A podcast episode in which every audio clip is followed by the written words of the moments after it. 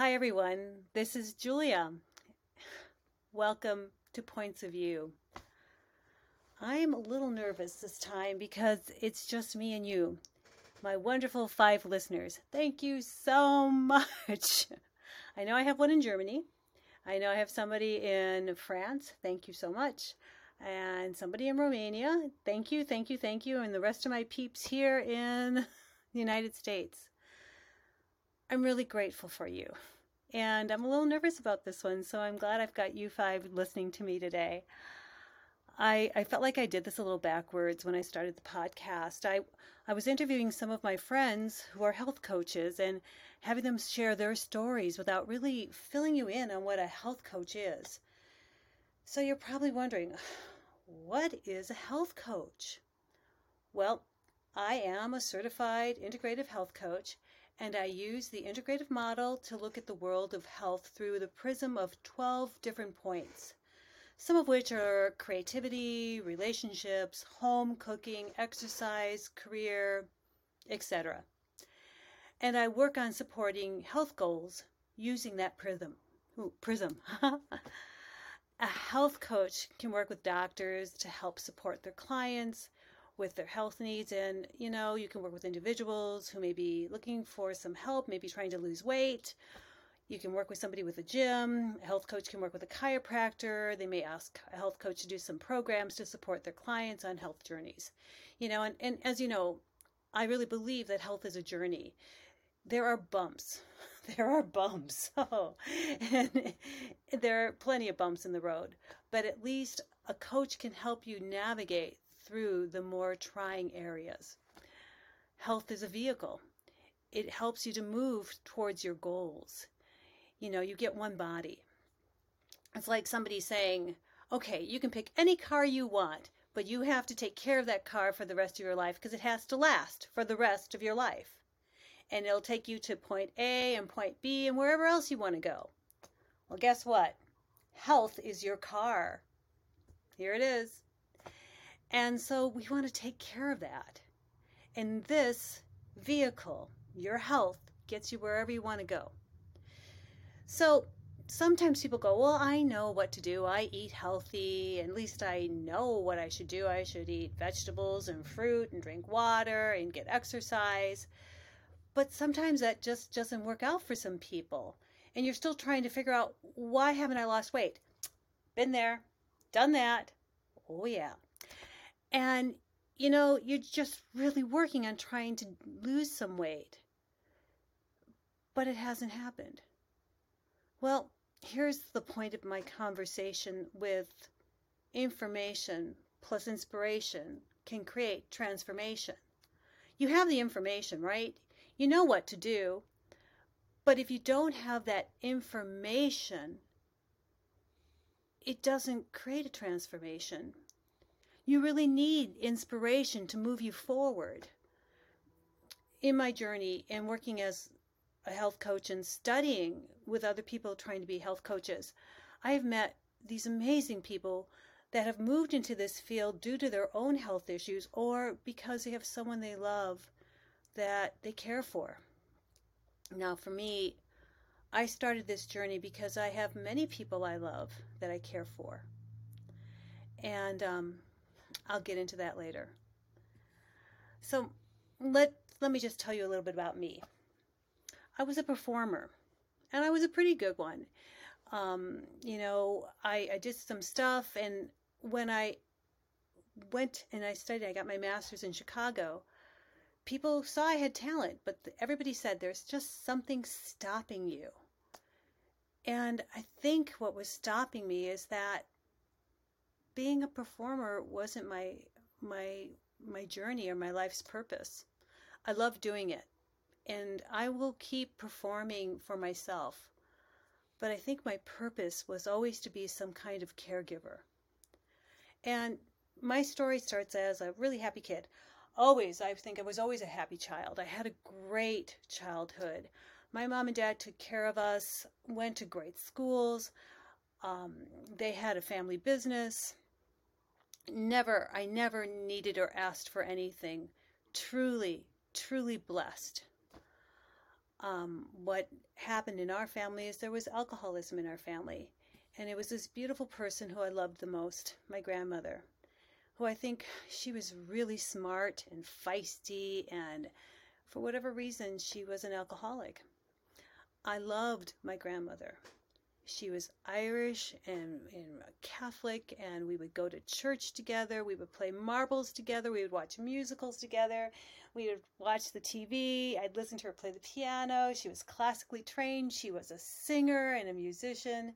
She was a writer. She was an artist. She drew her own comic strips. She created her own clothes. This woman was such a talented person. And, you know, I don't try to understand what her sadness was, but I came across a quote um, on, in an ACE article, ACE standing for Adverse Childhood Experiences. And in this study, a person talked about addictions. And the way that they described their addiction was that addiction wasn't their problem. Their problem was that they had an unresolved issue they couldn't figure out how to heal and that addiction was the solution instead of the problem. You know, I think about that. You know, not understanding how to fix an unresolved problem gets substituted with an addiction. And that's what happened to her.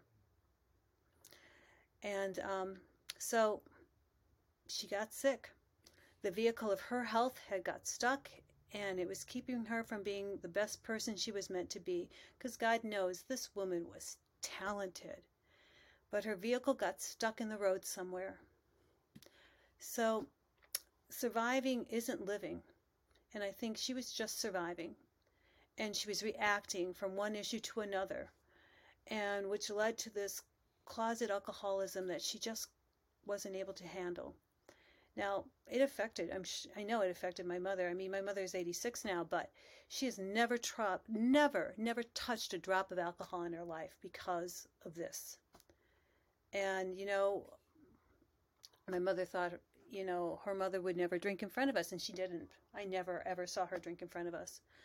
But one night I stayed over, and um, it was in the summer, and um, my grandmother, who I, I just loved so much, she was body, her body was just fighting a losing battle, and it had a serious cirrhosis.